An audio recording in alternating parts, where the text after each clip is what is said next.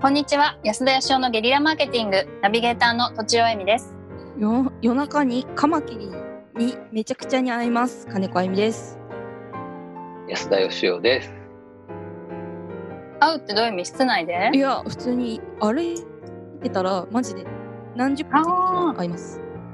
何十匹？マジで何十匹ぐらいやって会います。なんで初へえ。すごい。初が初がじゃないや。生まれたんですかね生まれる時期なのかも。えっ、と、ちっちゃいやつ？でっかいやつです。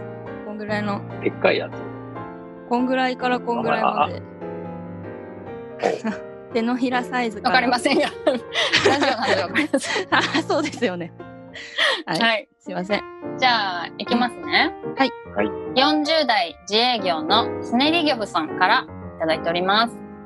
安田さんとちおさん金子さん楽しいポッドキャストありがとうございますもともとウェブで読んでいましたが今は断然聞いていますとちおさん金子さんのキャラが生き生きと出てハマってしまいましたとちおさんのクリエイティブの反対語もその流れで聞きまくっています。ありがとうございます。さて、私は気づけば40歳になり、仕事の合間に小説をコツコツと書いています。ただこれは野心が大きいのです。書けばいいだけでなく、読まれて売れてまた書いてください。編集者がこぞって頼みに来る状況までいけなければつまらないのです。しかし、無名の素人信者を読む人などほとんど世の中に、今の世の中にいないことぐらいは知っています。音楽や映像、トークなどでものすごく才能があれば、今の時代 YouTube などで盛り上成り上がるチャンスはあると思いますが、小説の分野では、例えば伝統的なルートでの競争を勝ち抜き、芥川賞などを取ったとしても、大して読んでもらえないわけで難しさ極まっていると感じます。作品の質が売れるに値することを前提に、今無名小説家が一気に自分の才能を世に知らしめるには、どんな奇策があると思いますでしょうか？ちなみに翻訳して世界で売れないと大して儲からないので、世界中で売れることを意識して、翻訳しても品質が落ちないことを、一作も書いたことがないのに意識しているぐらいには野心が大きいです。ということで、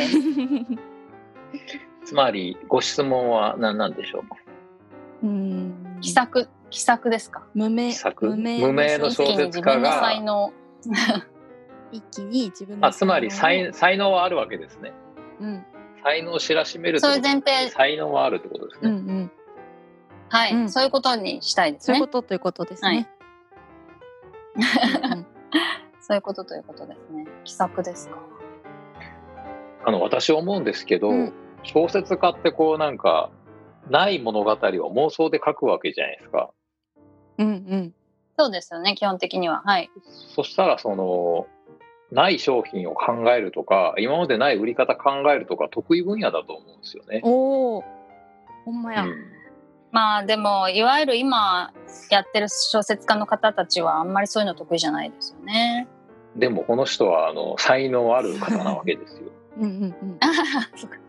今世に出てる方も才能あると思うんですけど。まあ、確かに、うんうんまあ、小説とは何ぞやってことですけど本当にあの妄想からストーリーを編み出すのが小説家なんだったらばやっぱその人を魅了するストーリーがあれば当然のことながらあの売るストーリーは考えられそうな気がするんですけどねどうなんですかね。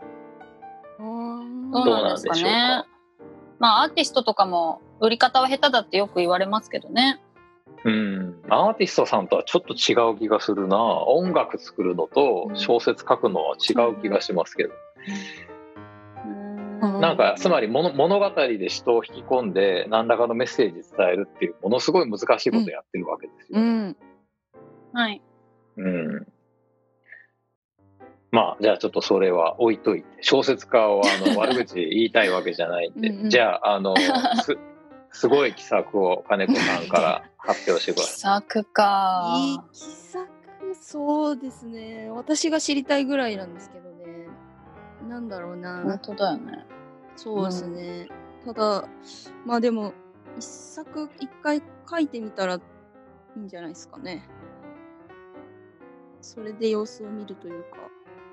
もう書いてるんじゃないんですか？ずっと書き続けてるでも一作も書いたことないのに意識してるって書いてあるんでまだ世に出てないってことなんじゃないんあそういうですかねことかどうなんでしょうまだ書いてないのかもしれないですね。まだまだ完結してないってことですか書きね。上げてないというか、はい。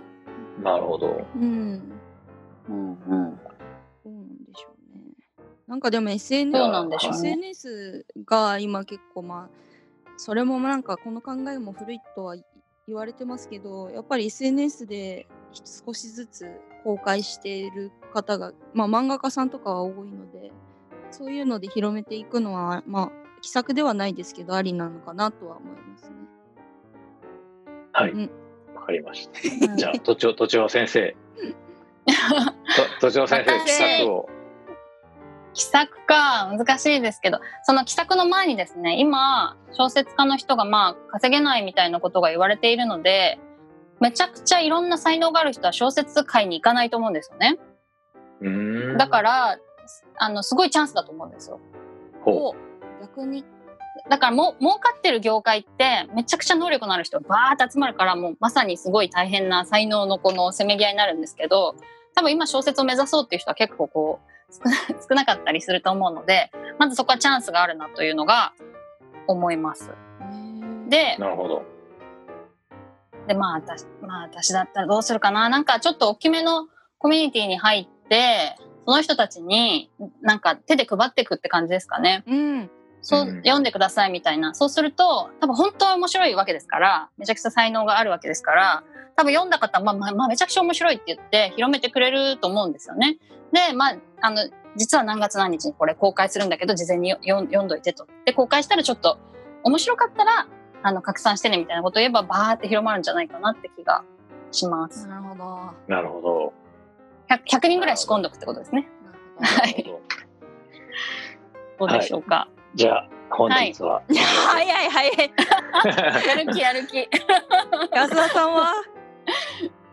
どうですか？気さく、気さくね。あの、小説って基本的にあの、村上春樹さんとか最近テレビにもちょろっと出るようになりましたけど、昔はあんまメディアとかに出なくって、はい。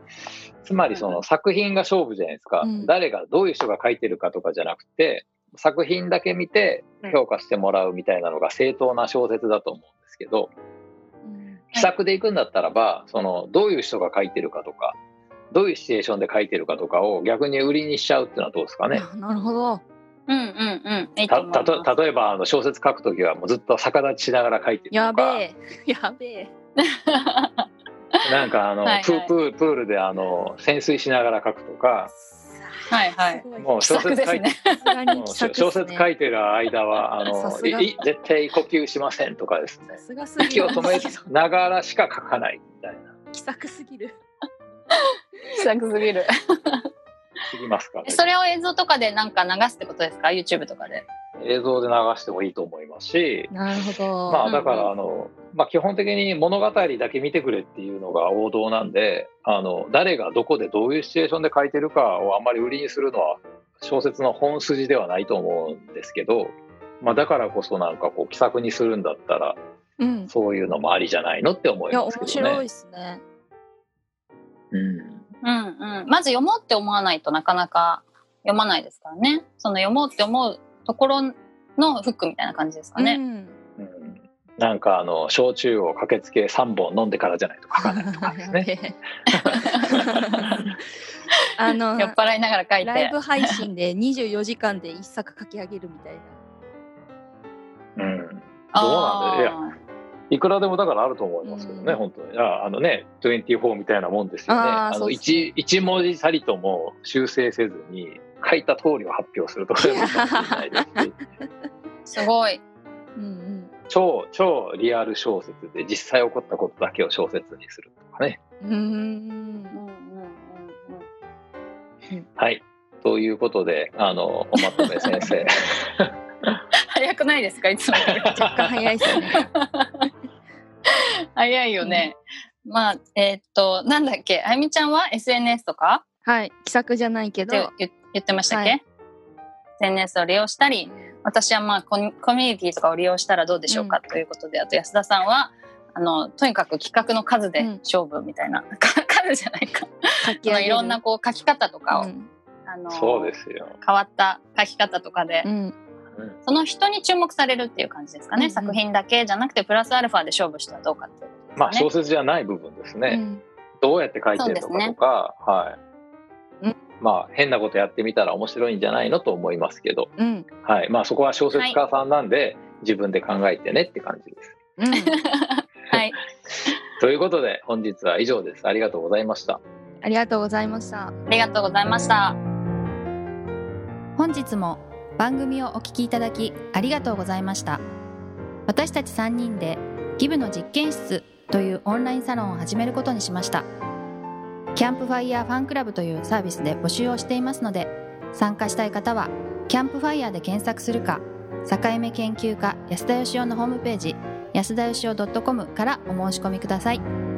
来週もお楽しみに。